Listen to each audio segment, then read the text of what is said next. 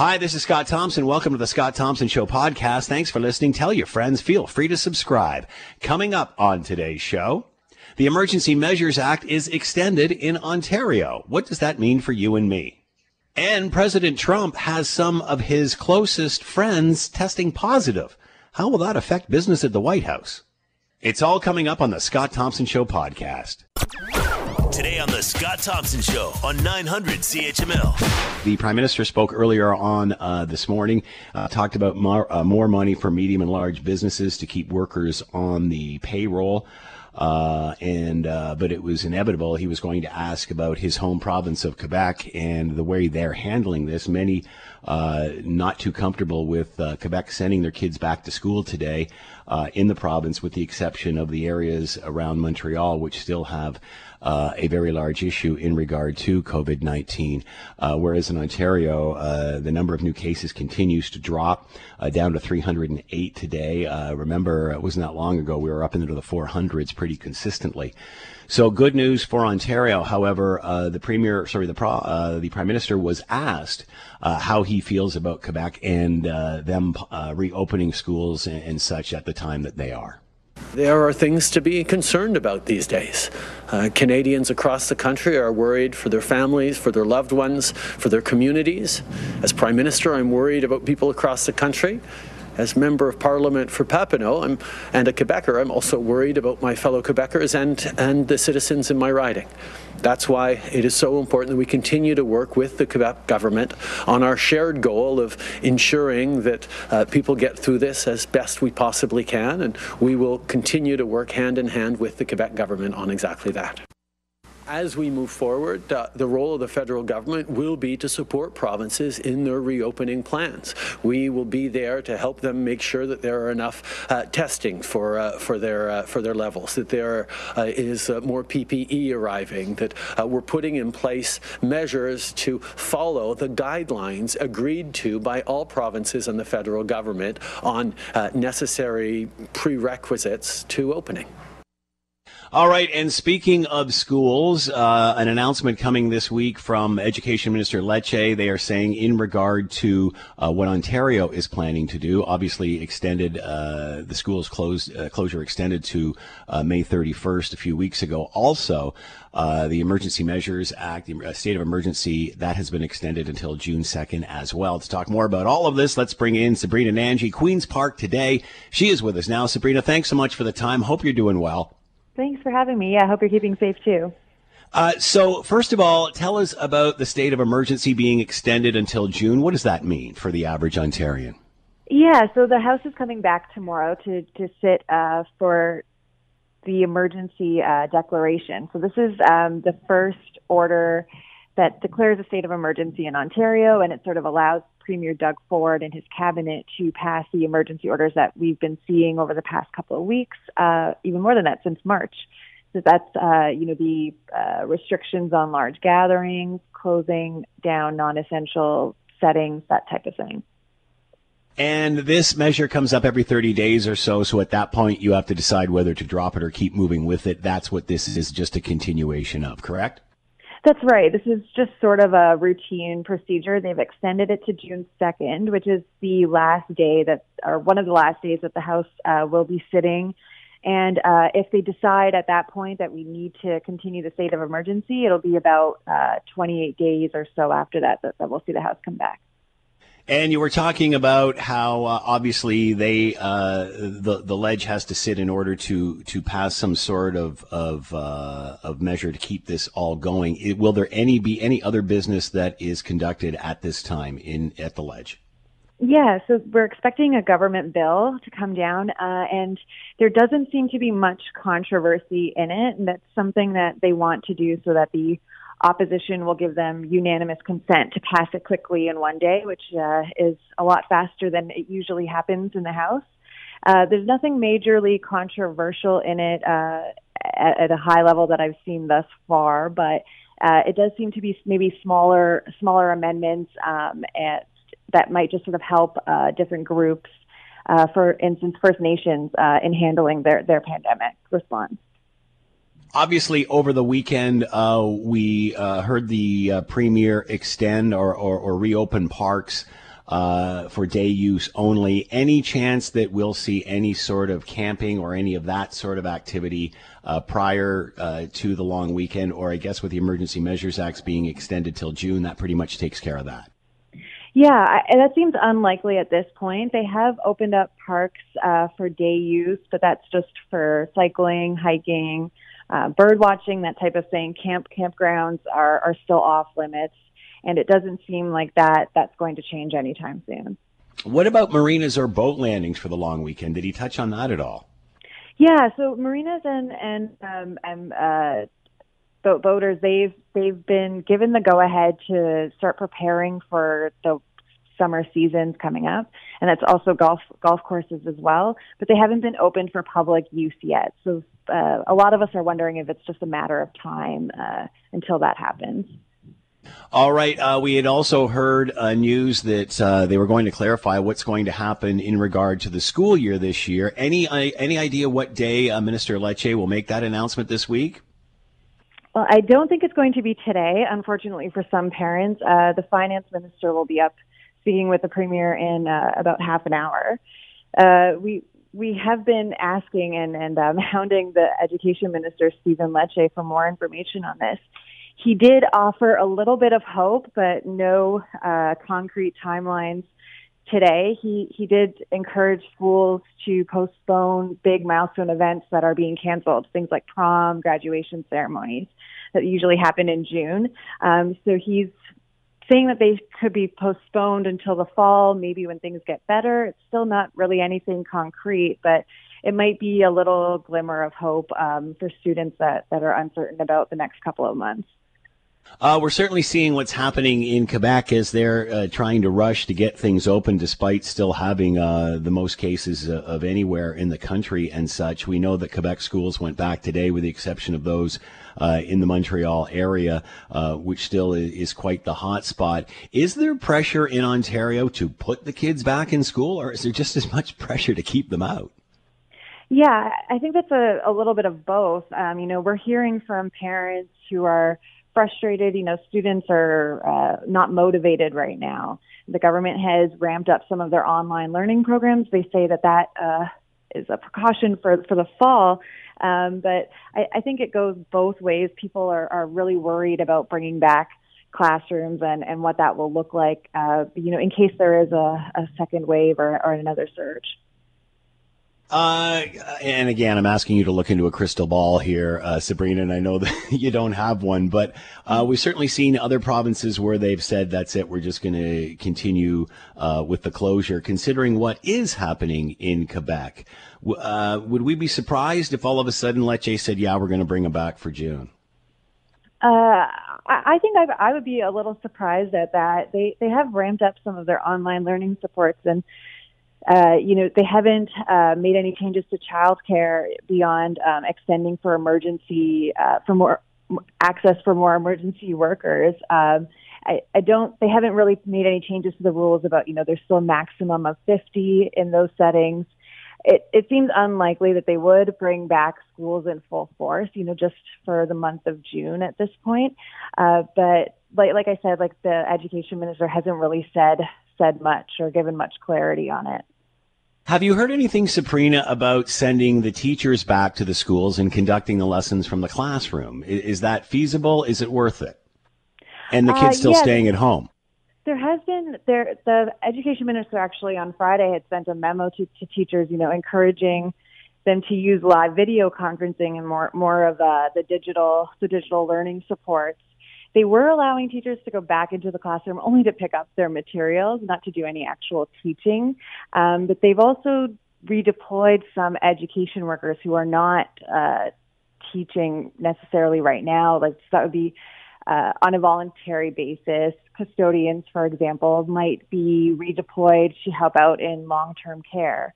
So I, I think with that, uh, school boards are saying that they need to do an inventory of what staff they might need before they start making those decisions. But I think if they were to bring back schools, that might complicate things if they've redeployed certain education workers. Um, so, so many questions remain. Um, are, are, it, it, appears that, and again, I got I've got two kids in the system, one in high school and, and one in elementary. It seems that some teachers are really embracing this and, and, and, and doing lots of connectivity with the kids, and there's others that are just kind of doing the basic minimum. Is there any sort of uh, of dialogue between the teachers unions and the governments about actually being proactive about this and moving it forward? Uh, in other words, more connectivity. Uh, you know, we were I was talking to my uh, my boy about this, and it's like you know we we want to be able to even even if the teachers took five or ten minutes and just opened the thing up and let let the kids talk amongst themselves. I mean, there just doesn't seem to be a lot of proactivity there. Uh, you know, and even when I talked to Bischof, uh, the head of the uh, the secondary school teachers union union, the attitude wasn't in how we make the most of this. It was just about getting them through, making sure the year's done, and we don't we don't wreck the year. Is there any is there a lot of collaboration going on here, or are some still stuck in the mud with this? Yeah, um, so I mentioned that memo um, because it, it, did sort of it, it was sort of a, the first recognition, you know, officially that the teachers weren't necessarily taking up the live video conferencing, which might be one uh, way to like better connect with with their students. Um, and and so it seems like those efforts are being scaled up now, which might indicate that that this might be the lay of the land going forward, you know, as opposed to in in class learning. Do you get the feeling that teachers' unions are dragging their feet on this and not being proactive? In other words, trying really hard to get it back to the way it was when that may not be possible for several months yet? Yeah, I, I think it's. Uh, I'm not sure about overall, but and you know, the, it does depend on individuals. I've heard some teachers who are really super actively involved, and then hearing from others who yeah. aren't. So I think that there might be something to do about uh, having a more uniform, uniform approach to this. And because there is so much uncertainty about how long this will be the situation, maybe now they they uh, need to start uh, setting setting more um, strict uh, benchmarks for it. Uh, if this decides to end, uh, if they decide to extend this to the end of the year, uh, what happens come next September? I mean, obviously, some pretty serious plans are going to be have to drawn up, are going to be have to be drawn up in the next two months to see what the return of school does look like uh, in September. Is there any reason to believe in September it will be business as normal?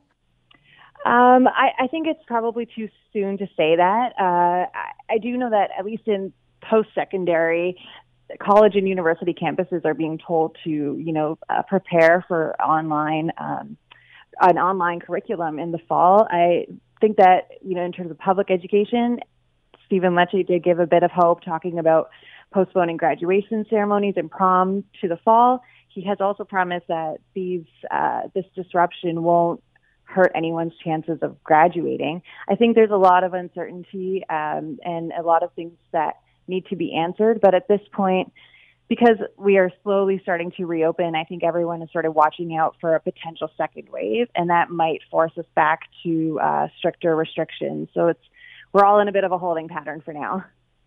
Sabrina Nanji's been with us, Queens Park today, talking about the kids uh, possibly going back to school or possibly not. Uh, that announcement hopefully coming up this week, and Ontario extending its state of emergency until June 2nd. Sabrina, thanks so much for the time and insight. Much appreciated. Be well. Thanks, you too. The CMHA has unveiled new data that shows the majority of the of Canadians are not only concerned about mental health now, but also once this pandemic is over. Uh, to talk more about all of this, let's bring in Peter Bloemendal, uh, Director of Clinical Services, C, uh, CMHA Hamilton, and is on the line with us now. Peter, thank you for the time. Much appreciated. Thank you for having me. Uh, obviously, uh, mental illness is, has uh, certainly been a, a, big concern during this pandemic. We are certainly seeing evidence of that now when we're into the nine week period. Um, but, you know, you would assume most would think that once we slowly get back to normal, that perhaps things would get to norm, get back to normal with our mental health. Are you concerned about what we're going to be like coming out the other end of this? Uh, I am concerned, Scott. Um, it's it's hard to fully project what it's going to look like, but oftentimes when our brains become exposed to this repeated stress and repeated anxiety, um, we develop ways of coping with that. And sometimes the way that we cope with that aren't always the most help or healthy ways, um, and they can help. They can develop habits. They can develop um, into greater concerns that can affect our functioning day to day. Now, obviously, we all know how we're feeling now, and you, know the unofficial term cabin fever and such. But is there any reason to believe that once this is over, and once, and again, we know that the the gates aren't going to swing open, and we're all going to run out into a field of daisies. This will be a very long, slow process, and there will be new process and procedure uh, as we slowly uh, do reopen uh, the economy. What are you expecting as far as uh, uh, our mental health coming out of this. For example, we have to continue to self distance. We're not allowed to hug or shouldn't hug or, or shake hands or anything of this nature. How does that affect us long term? So I'm, i think we're in, inherently social creatures, right? So a lot of those things that we seem as normal, hugging or um, sitting close to people, um, not kind of worrying so much about our personal space as as much as we do. I, I think that's kind of normal uh, part of being a member of a community, right?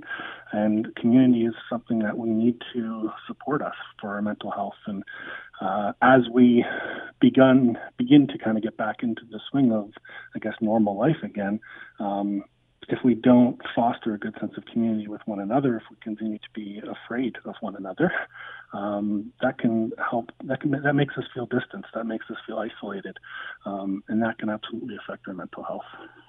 Do we realize how much this does affect us? You know, yeah, you know, if you talk to some people, yeah, I'm fine with this. You know, I, am not a real social butterfly anyway, so I'm okay with this. Do, do we do we realize how this can affect us? it depends on the person. We, we have a term in our field that we call insight, and some people are very insightful about um, how much the isolation does affect them, and, and some people aren't as insightful. And um, usually, one of the things that gets in the way of insight is when we have coping mechanisms like drinking more alcohol or using more um, mm-hmm marijuana or cigarettes or uh, whatever it is we kind of use to deal with stress when we're starting to use mind altering substances um, oftentimes that can delay the insight to really it, takes a while for us to understand the effect that some of these things are having on us uh, what about putting on weight eating more uh, yeah uh, that's something that uh, i think in the polls, uh, most Canadians have noted that their their diet has gone by the wayside. Um, exercise has been affected significantly. Um, our our daily lives provide a structure for us as well, in that we kind of embed healthy eating and uh, exercise within that structure. We don't always do it from our home in our basement, right? A lot of us like to get out to do those things, and um, as our structure of our daily lives has changed, some of those things have kind of fallen off, and we we are more prone to indulge. Is comfort food a good thing? Can it help us at these times? Uh, yes, it can be a good thing. I think anytime we're talking about uh, diet or exercise or things like that, balance is an important word.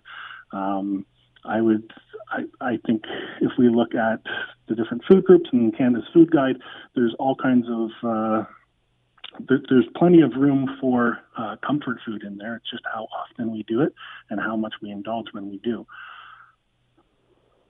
Uh, should we be taking advantage of this time, this this anomaly, uh, or is that putting too much pressure on us? You know, we've heard people, oh, I've decided I'm going to learn a new language. I've decided I'm going to take up a musical instrument, while others are just trying to get by. Is this a good time to do something like that? if people have time for that, absolutely. I think the other side of this is there's also groups of people at home who are trying to balance having their kids educated and working from home and doing right. more tasks than normal. And it might not be for those individuals, but if if people have additional time during the day at home when they usually didn't, taking a a new hobby or taking advantage of trying to learn an instrument or something like that is a wonderful way to spend your time. Absolutely. Uh, I've uh, I've commented many times on the show in in this line that I, I read somewhere over the course of this pandemic. Uh, this is. Uh, th- this is the first crisis of a privileged generation. Uh, we remember what we were like pre COVID 19. Will this change our society? Will it change young people? Uh, very interesting question, and I think you're right. I think it is one of the first crises of our, a very privileged generation, and I'm I'm fortunate enough to still have a couple of my grandparents who um, lived when they were yep. very young through um, other times of crisis, and um, they've kind of remarked to me, you know, this is the first time I've felt so uneasy since the war about what's going on in the yeah. world, and um, I, our entire generation isn't used to thinking like that or, or to feeling that way. Does it change us as a culture? I think it, it has to. I just don't know how yet. I think some of that is uh, left to be written. What are some of the positives that could come out of this. I mean, many have said uh, by living life smaller, and as you mentioned, I mean, it's affecting everybody differently. Some people find themselves out of work. Other people are working from home and, and also teaching their kids, and it's it's three times as much work as is as what it used to be and such. But but but as we move uh, slowly through this, and as we slowly uh, uh, find out what the new normal is, what can we do? What what should we be doing? What are the positives? As I mentioned, we, we talked about the, the family, you know, getting smaller, and it's forced us to talk to each other more instead of going out and being so active. What are the positives that can come out of this? So that's definitely a positive that can come out of it. I know I have two children myself, and um, I spend more time with them now than I did when I was at work because I'm yeah. around them throughout the day, helping with their their planning. And certainly, I get to see a little bit more about how they're learning and get to be more a part of that area of their life. Um, I mean, I think any anytime that we're in a period of crisis, um, we tend to revert back to understanding what's most important. I think that's a really good sense of awareness that uh, it is very important to focus on family, um, to focus on what our basic needs are, and make sure that we have those, that we can be grateful for those. Um, I don't know if everybody will see the positives. but what advice do you um, have for us that in this, especially as we hit week nine? Any advice? Any advice for people as we hit week 9 mm-hmm. um, uh, focus on wellness. Take care of yourselves, please. Um, it's a check-in that I have to do with myself every day as well. Um, what are we doing to take care of our bodies and our minds? Um, and try to create a structure for yourself every day. So mm. if it's even spending one day, or sorry, once a day, spending a half hour to do like a self care moment, like I'm going to do something for me today, and what is that going to be? And that probably shouldn't be picking up a drink of alcohol. It needs mm. to be hmm. focused on wellness and uh, a healthy behavior and a healthy habit. Peter Bloemendal has been with us, Director of Clinical Services, CMHA Hamilton. New data revealed that a uh, majority of Ontarians are concerned about mental health when this is all over. Peter, thank you for the time and insight. Much appreciated. Be well. Thank you. You too. You're listening to the Scott Thompson Show podcast on 900 CHML. Now we are hearing that several members of the White House have tested positive for COVID 19, including a spokesperson for the vice president, Mike Pence. Uh, even with a close associate testing positive, the VP plans to be at the White House today. Uh, apparently, he gets tested every day, but again, uh, in lots of situations in the first couple of weeks, uh, you can become um, um, uh, infected and not know it, and as well be spreading the disease. Let's bring in Reggie Cecchini, Washington producer, correspondent with Global News. He is with us now. Reggie, thank you for the time. Hope you're doing well. Yeah, good afternoon. So, who has tested positive in the uh, president's circle, and, and and how many are there? How big a deal is this? Well, this is a huge deal uh, on a number of fronts. And when we're looking at the number of people who have tested positive, uh, as you mentioned already, the vice president's uh, press secretary, Katie Miller, who is married to the president's top policy advisor, Stephen Miller, he apparently has tested negative, but is staying out of the White House as a precaution. Uh, the president's personal valet has also tested positive for COVID 19. That's the person who brings him his daily lunch and brings him his food and has close contacts with the first family. There are also 11 members of the Secret Service inside uh, the White House, or at least on the White House campus, that have tested positive as well. And this is all part and parcel of a broader trend of viruses that are being detected in and around the Washington, D.C. metro area. D.C., Maryland, and Virginia very tightly uh, knit with each other. Uh, a lot of people moving around the, the, the borders of the areas as they work for the federal government. And the three areas themselves have actually seen case increases in the two and 3,000 range uh, combined for the three states over the last several days. Even today, you know, more than a thousand cases in just Virginia alone. So this is an area uh, of the U.S. that has quickly become a hotspot, and the virus has now crept its way across several borders and through the front door of the White House. The fact that it is now in the White House, uh, should there not be some sort of uh, more precaution take uh, taken, especially around the president and the vice president? W- what do medical officials say about all of this?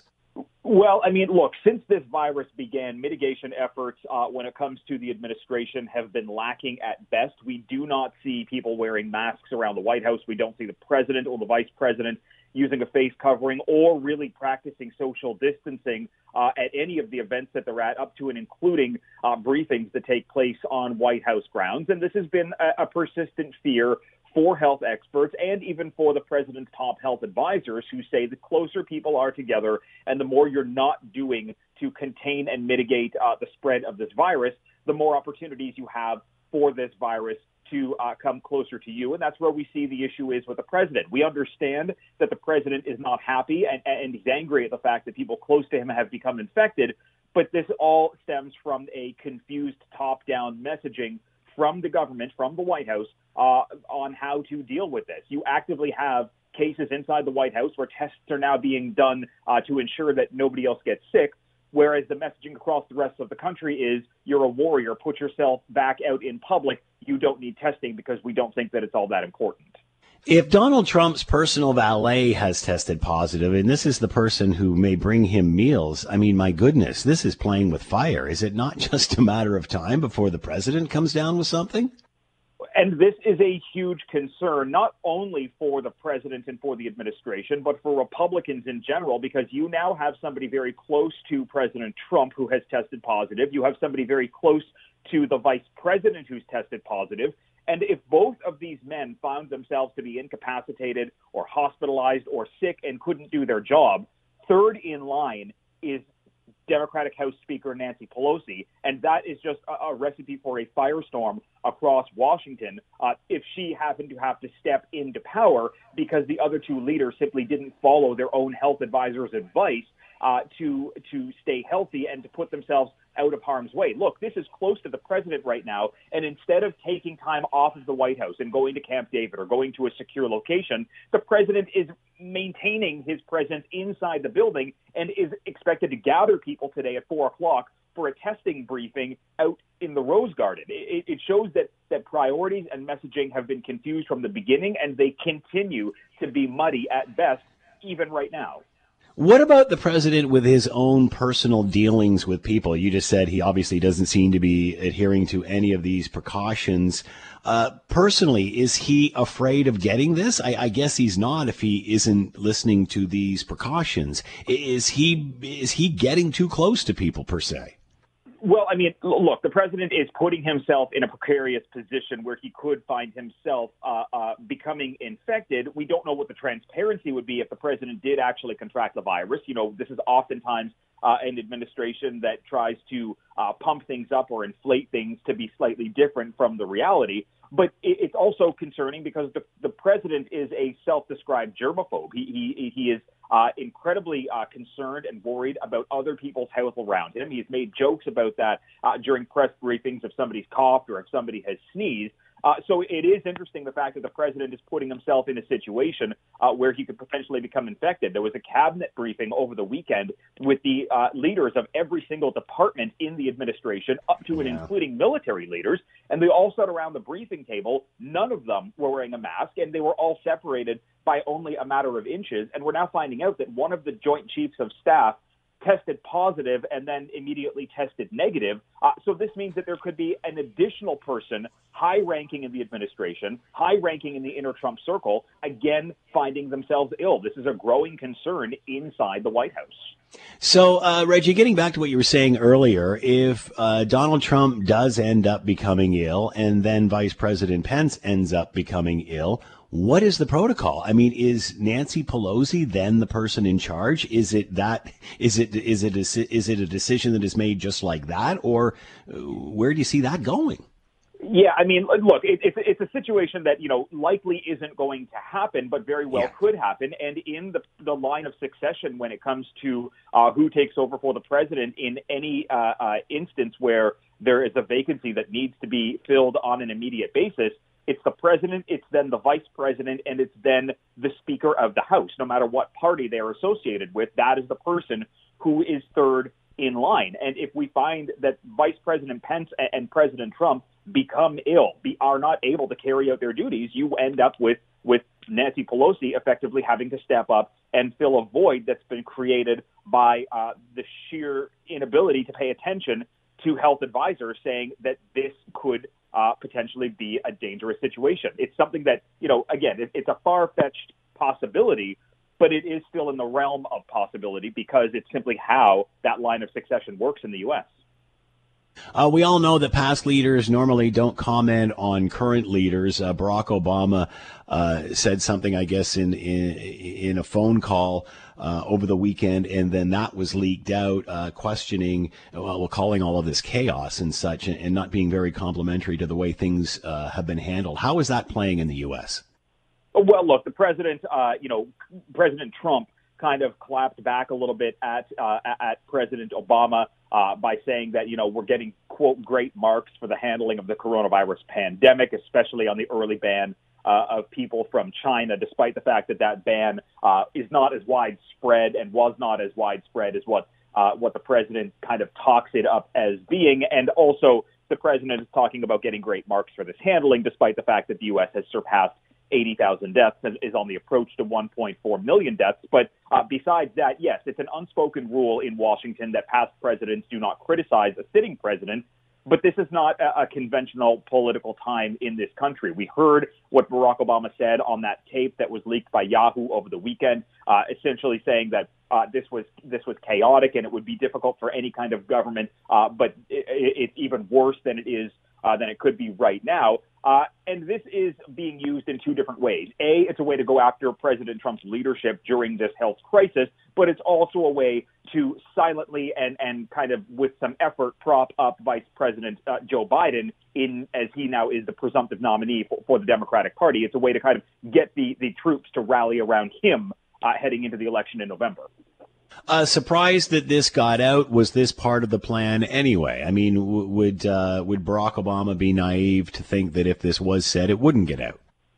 I mean, I think any politician understands at any point whatever they're saying, even if it's behind a closed door, there's always an opportunity for uh, for a leak to be made. You know, DC leaks like an old roof. We, we've seen that time and time again in numerous administrations, and I think that there was any kind of uh, you know um, possibility that he knew what he was saying was going to make its way to the public. And we don't know who actually leaked it. We don't know if it was a forced leak or an accidental leak. But the fact that these words are now being made public shows that Barack Obama is actively getting into uh, the political game once again as we head, you know, less than six months to the election, using his considerable voice the platform that he did sit on and the fact that he does still have an incredible amount of sway politically around this country uh, to ensure that words are not only being spoken nicely about uh, the presumptive nominee for the Democratic Party, but also trying to ensure that there is a solid understanding from a former political person uh, as to how the current political situation is right now in the U.S. Uh, what about the president's reaction to this? Uh, uh, obviously, uh, Barack Obama made reference to Donald Trump and this always being about him. I'm paraphrasing there. Uh, what about the president's reaction to this? Well, look, from the beginning of this, the president has either downplayed how this pandemic would play out or is either not paying attention to the realities of it or is trying to shift the burden away from his own uh, administration's shortcomings and place the blame somewhere else. You know, the president simply saying that he's getting high marks for this, uh, you know, and trying to compare what happened during the H1N1 swine flu outbreak during the Obama administration, uh, saying that they had poor marks, that they had bad polls, that they quote unquote didn't have a clue. This is simply a deflection uh, to take responsibility for the fact that things have not gone picture perfect uh, in the handling of this health crisis since it started. President Trump, time and time again, said he does not take responsibility for the fact that the sheer number of Americans uh, are dying at such a rapid rate, uh, saying that everything that he's done right now has been fine. Uh, and also, you know, ensuring that he tries to place the blame elsewhere by saying that he inherited bare cupboards from the Obama administration, even though President Trump had been in office for three years and didn't do anything to fix those stockpiles, and also tries to blame testing on the former president, even though coronavirus and the tests for the virus didn't exist when Obama was in office. Uh, we remember last week uh, uh, Mike Pompeo was talking about uh, China and and and focusing attention on a Chinese lab that was studying uh, wet markets in Wuhan and such and, and, and started to paint the uh, the illusion that it could have escaped from this lab, although there I, I don't believe there's any proof of that. Uh, certainly not like there is from the wet market. Does it matter if the and, and why is Donald Trump choosing this angle? And does it matter if it came from the wet market or a laboratory that was studying viruses from the wet market? Why the significant? What is the significance of that? Well, it's it's questionable what the significance is. I mean, look, Mike Pompeo trying to chalk this up to being something that was done in a potentially nefarious way by the uh, by the uh, regime in China uh, is is not out of the uh, ordinary and not out of a realm of what you would expect someone like Mom, Mike Pompeo to say. He's incredibly hawkish when it comes to uh, the administration inside China and the president. Uh, you know, the president, it, it is worth noting here, hasn't said definitively that he thinks that this started in a Wuhan lab. lab. He always says that, you know, he, he sees things, he hears things, there will be information and reports out shortly that never show up. Uh, and it's also worth noting here that most leading intelligence agencies and allies of the United States around the world do not believe that this was some kind of, uh, uh, um, you know, situation yeah. gone wrong inside of a Wuhan lab. lab. This is simply just an opportunity for a blame blame, uh, blame game, uh, but it does raise questions considering that the U.S. and China have such a tumultuous relationship with each other, notably when it comes to trade. Uh, this could, you know, amp things up. Uh, you know, in the weeks and months ahead, once we get through this pandemic, it is worth noting that China is seeing its cases uh, start to increase again. Wuhan has actually seen a number of new cases. There's another city in China that's finding itself locked down because of the rate of outbreak right now. Uh, so that is going to raise more questions, but there still is no definitive proof that what Mike Pompeo is saying is anything other than words to try and please the president. We're certainly hearing as, you know, we, we see countries come down the backside of this curve, more and more people talking about holding China accountable for the chaos that has been created uh, in the world. Is what Donald Trump and what Mike Pence is, or sorry, what uh, Mike Pompeo has been saying in regard to labs or whatever, is this just muddying the waters, turning this into a U.S. versus China thing as opposed to China versus the rest of the world? Well, I mean, look, there are a number of, of countries, uh, including the World Health Organization, that are trying to hold some kind of accountability towards China by saying that they need to do a better job at allowing people in. They need to do a better job uh, at, at being transparent at the very onset of an issue like this. And this has been uh, something that has been uh, voiced and, and kind of echoed around the world. That's not just the United States uh, saying that. But I think, you know, given the current situation right now, countries around the world have their own problems to deal with when it comes to this outbreak. And I think that they'll take the opportunity potentially afterwards to go back to China to say, here's what went wrong and here's what needs to not happen next time uh, this kind of situation pops up again. Uh, but the simple fact that, that countries around the world are seeing a dramatic rise in their cases again, like in India, like in China, and now like in South Korea again, uh, I think that there are, are bigger concerns right now to mitigating and containing viruses in their own borders before they go back and start trying to deal with, with blame and uh, and fallout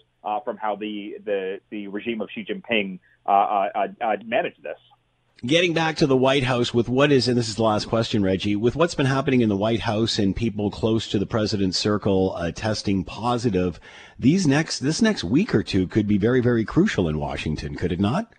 Well, the next week or two is going to be crucial, not only in Washington, but around the country, because we now have 48 states that are officially in some form or another of uh, having reopened. Uh, and we know that since it takes 14 days to incubate, this could lead to a massive spike in cases around the country. But now that we're just seeing the odd person here and there inside the White House, it's the same situation, but on, on a much more toned down level. Uh, in a very small building, two weeks from now, we could see a dramatic spike in the number of cases inside of the administration. We heard uh, uh, uh, one of the economic uh, um, uh, members, Kevin Hassett, over the weekend saying that he's actually scared to go into work right now and it's uncomfortable because there are so many people crammed into the Oval Office. So there is this opportunity in the next couple of weeks, if things aren't dealt with and mitigated properly, to see a massive outbreak uh, of cases. And this is simply going to be an optics issue and challenge for the Trump administration when they say, look, it, we're trying to contain our own outbreak right now, but forcing people to come to work. How's that going to play out with, you know, Joe and Jane American,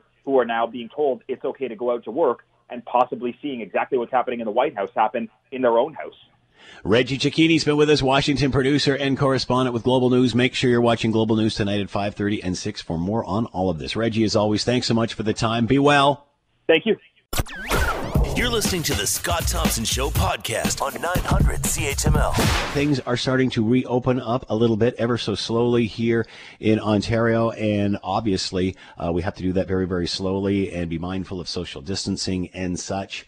Uh, obviously, a industry very hard hit is the restaurant industry, and we certainly know that here in Hamilton, uh, the restaurant scene has exploded in the last several years. Uh, many are adapting; some are adapting, trying to do takeout, and and uh, and many are supporting our restaurants in any way that uh, we can. But now a motion is being brought forward to Hamilton Council that would allow temporary shared outdoor eating districts uh, in the city.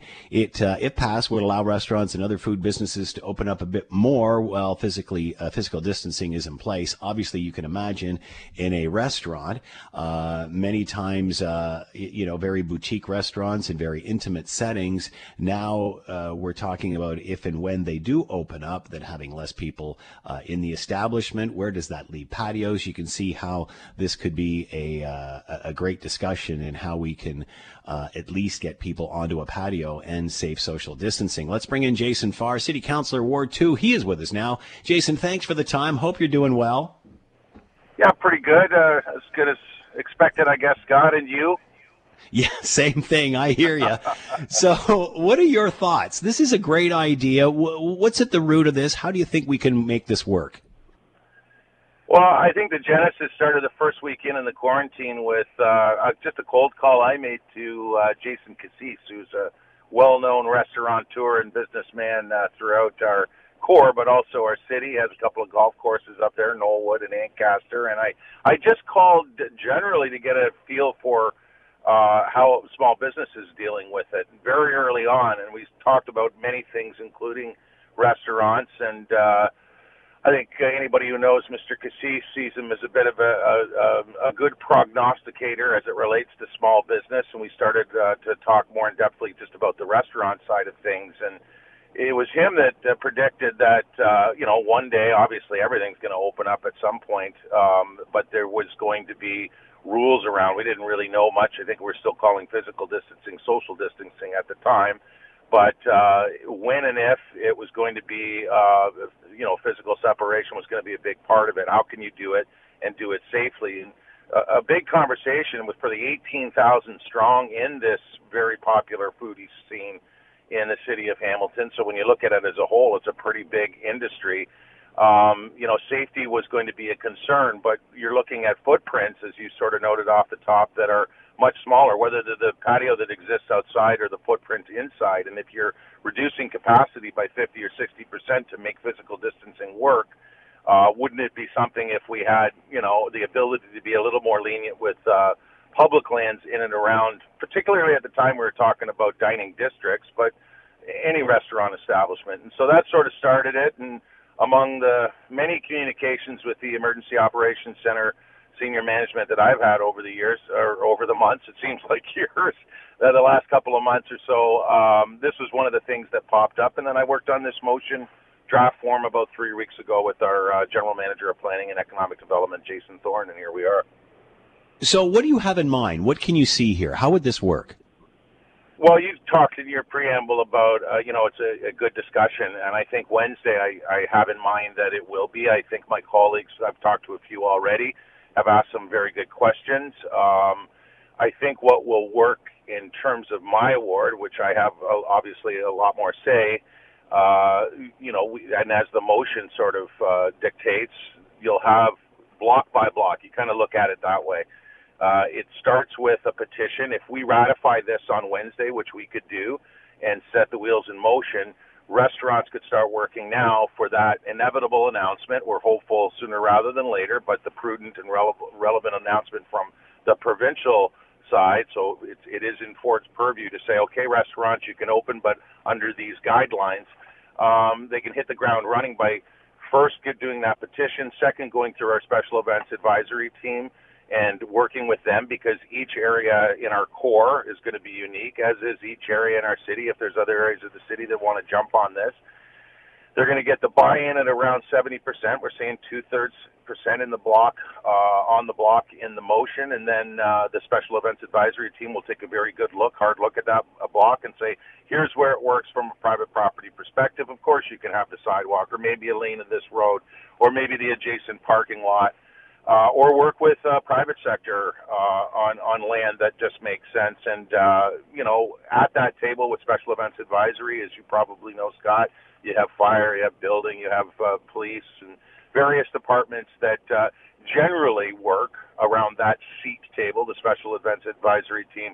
Uh, in planning special events, big and small, whether it's Concession Street Fest or Locke Festival or Supercrawl or even the smaller things that we put together in the city when we work in conjunction with these special events or hold them ourselves, um, you have that conversation. Then from there, Scott, uh, you set up that footprint, the footprint that's going to work inevitably. I think, you know, you, you get it, I get it. I think most people get the fact that there are going to be these safety guidelines in place, and the big part of it is you're going to need more space if you want to get back to those kinds of numbers that you're used to as a restaurant when you when you fill a joint, you're not going to be able to do it in your usual footprint. So why not set up this Epicuro and make it work in that way in a much bigger bigger way? So, is this about expanding your footprint, uh, footprint around your establishment, or is this a separate area within the neighborhood? Like, for example, would you, you know, allowing people to use their sidewalk, perhaps a side street if there's one next to them, uh, you know, a laneway there, uh, or, or could this be a vacant lot within the community, within the neighborhood? No one's talked about that yet. Right now, we're talking about adjacent lands or lands nearby, but Right. I, I tell you personally, it's a great question. I, I mean, it's not really part of the motion, but if there's a conglomerate of, of restaurants that say, look, we have this corner of, you know, Catherine and Young Street or Hunter Street, uh, city owned uh, parcel. It's an asphalt parking lot. Nobody's using it. Um, you know, traffic's at an all time low and, you know, not everybody is filling up our parking lots as we speak right now. Can we sequester half of that and create essentially uh, an area for uh, a number of restaurants to work together to create a, a dining, um, uh, you know, corner of our core. But for the most part, what it would be is the collective of restaurants working in, you know, already existing culinary district districts, whether it's with the BIA. Uh, with a row of restaurants on one block, uh, it could be King Street, it could be James Street, or it could be, you know, a, a, a merchants association like Hess Village, or or maybe it's Little Augusta where it just makes sense, where there's pretty much nothing but for one block from mm-hmm. James to Hughson. Uh, lots of pubs, or or King William, where you've got from James to to, to Hughson uh, uh, a, a series of restaurants as well, and and already a very popular culinary scene. And they would all work together collectively. So that food court or epicuro or that open space where we're working uh, with that collective, whoever they may be, or maybe a couple, just a few restaurants, um, would work together, and those tables would be for everyone. And and part of the public safety would be cleaning and and security and making sure physical de- uh, uh, distancing is is uh, very much adhered to. And so they would work with either the BIA would work with the restaurants, or the restaurants and the BIAs would work together uh, to make that happen we were certainly uh, we were chatting with the mayor a couple of weeks back. There was a, a, a petition and some interest about clo- closing James Street North. Would this involve cha- uh, closing any streets at all, or just those minor uh, offshoots off the main uh, areas? I mean, each uh, application will be based on its own merits through the SEAT process. So I, I can't say that any one area uh, right now is. Um, at the point where they've even petitioned. It hasn't been ratified by council. I think arterials would be a harder sell, Scott. Uh, so the main main main streets uh, for a Yeah. full closure, but partial, absolutely. I mean, you know that we already utilize metered parking spaces on those arterial streets for anybody who wants to apply and have uh, on-street patios. It's something our city's been doing now for a couple of years. In fact, we even uh, passed uh, through Councillor Jackson and, and Mayor Fred a motion to allow outdoor music on on on our our patios. So, uh, you know, the table's set, uh, but we're talking about a bigger footprint. Is it a street closure on an Augusta or a King William, as the aforementioned? Yes, absolutely. That that could be applied for and could probably work. And and my guess is on, and I'm only guessing. Uh, still ratification, still a debate uh, uh, in a couple of days at council. But my guess is those types of streets, Hess Village is George Street or or King William or Augusta, they're going to petition high in favor.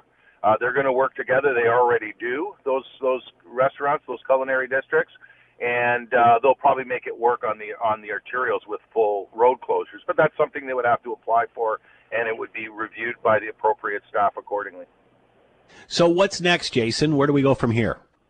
Well, we have a debate on Wednesday, and so far from the colleagues that I've talked to, uh, mayor and I had a good conversation on this. He wanted to, you know, make sure all the I's are dotted, T's are crossed. It's a very thorough two-page motion. I don't normally, I talk a lot, but I don't write a lot when it comes to motions. Uh, but I, I'm trying to sort of mitigate concerns that we might have, maybe outside of Ward Two. I mean, I, you know, we're privileged to have. Uh, in-depth culinary districts uh, and scenes, foodie scenes in our downtown, but that doesn't mean they don't exist elsewhere. Certainly, Locke Street, I think there, I've seen and read and on social media and others, and their counselor, uh, there's interest there. Uh, but you know, think of uh, I don't know if you've maybe in your rock and roll days ever gone up to Boomers. I keep thinking of Boomers on the West Mountain, Upper Paradise. They already have a little patio where they've sequestered uh, some parking on uh, a privately owned strip plaza a lot. Nice little pub, been there forever. Everybody knows it on the West Mountain. Maybe they want to get in on this action. They work with, at getting uh, more of a footprint on that parking lot. And M&M Meat signs off on it next door, and the variety store and gas station at the corner, and and they make that work. And they work with SEAT, and and it works in the West Mountain just as well as it might work on an Augusta Street in downtown or at King William. Same for East Mountain or Stoney Creek. Uh, I had a great uh, correspondence back and forth with Councillor Vanderbeek, asking all sorts of questions about, hey, I might be a little bit concerned about, you know, King Street, which is our main thoroughfare in Dundas, being closed, and the BIA might not want that. And I said, well, the BIA can bring up uh, as many options as they like, and it all starts with, is there a, a block or two? Is there a cluster? that where it makes sense and it doesn't need to contemplate a, a full street closure, but we can find that space in an adjacent city-owned parking lot or maybe a, a city-owned parquet or or a, a number of meters on one side of the street. And you know, it's not just going to be an attraction in some of these areas downtown, not exclusive to downtown. It's not just going to be an attraction downtown, but it, uh, or for restaurant goers, Scott, it'll probably be an attraction for small business that are also in the area because now you've created this, call it a, uh makeshift culinary district or scene that, that I think there's going to be a lot of anxious people that want to go out as soon as we tell them they can, uh, but do it safely. Of course, that's going to be part of the, the message. And uh, the weather's going to get warmer. Summer and fall are, the timing works out perfectly and uh, I think it might be a. I, I, I feel strongly anyway that it'd be a benefit more than to, more than just to restaurants. Jason Farr has been with us, city councilor for Ward 2, a motion being brought forward that would temporarily expand the footprint of restaurants, allowing them to uh, social distance uh, more safely and outside. Jason, thanks so much for the time. Be well, and kudos to council for thinking outside the box on this sort of stuff. It's certainly uh, a new trail, and we've all got to blaze it. Uh, good work, Jason. Thanks for the time. And thanks for all the uh, superb COVID 19 coverage on CHML, Scott.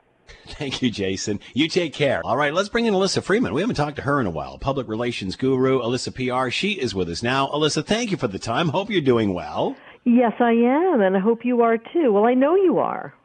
Well, So therefore, because I'm calling. Because you're calling, so you must be fine. We've only got a minute left, and we were, we called you to talk, talk about Jerry Stiller in Jerry the first Stiller. place. I love Stiller and Meara, and I, I, you know, what freaks me out is that most people don't even know that. Yeah, don't even well, or even that the career that these people had long before Seinfeld. Well, they were huge in the 60s. I remember Yeah. watching them. I mean, they were absolutely fantastic. And on every variety show. On every variety show, and, and Jerry Stiller's career should really be commended because, you know, not every actor gets to continue practicing his or her craft w- every single decade. And he has after their manager to do that. dies. even after their manager dies. even after the manager dies. So I think that, you know, and also thank goodness for his son. His son is and, and a daughter is very Yep. very accomplished, and that obviously keeps people top of mind. So you know, he's a cla- he was a classically trained actor that found fame in comedy. So he really comes he came with a very you know experienced and educated set of chops, and that is obviously what led into his longevity. And you know, listen, you just had to love watching the guy. Yeah, and, and I remember, as you do, uh, a long time ago, watching him on all of those variety shows, long before we got to uh, his, his uh, fame and later life, and with Seinfeld and such. Uh, Elissa Freeman's been with us, public relations consultant. Elissa, we're going to talk again. We haven't chatted enough in the last little I bit. Uh, know. we got to get back on track. that's it. We will. You be well, though. Okay, thank you. Take care.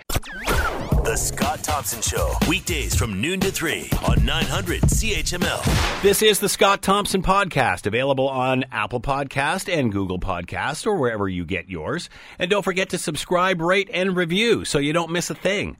I'm Scott Thompson, and thanks for listening. 911. 911, 911. what's your emergency? I'm on a cruise ship. Ah, there was an explosion. Oh my god, the ship is sinking. I can't get out. There's water everywhere.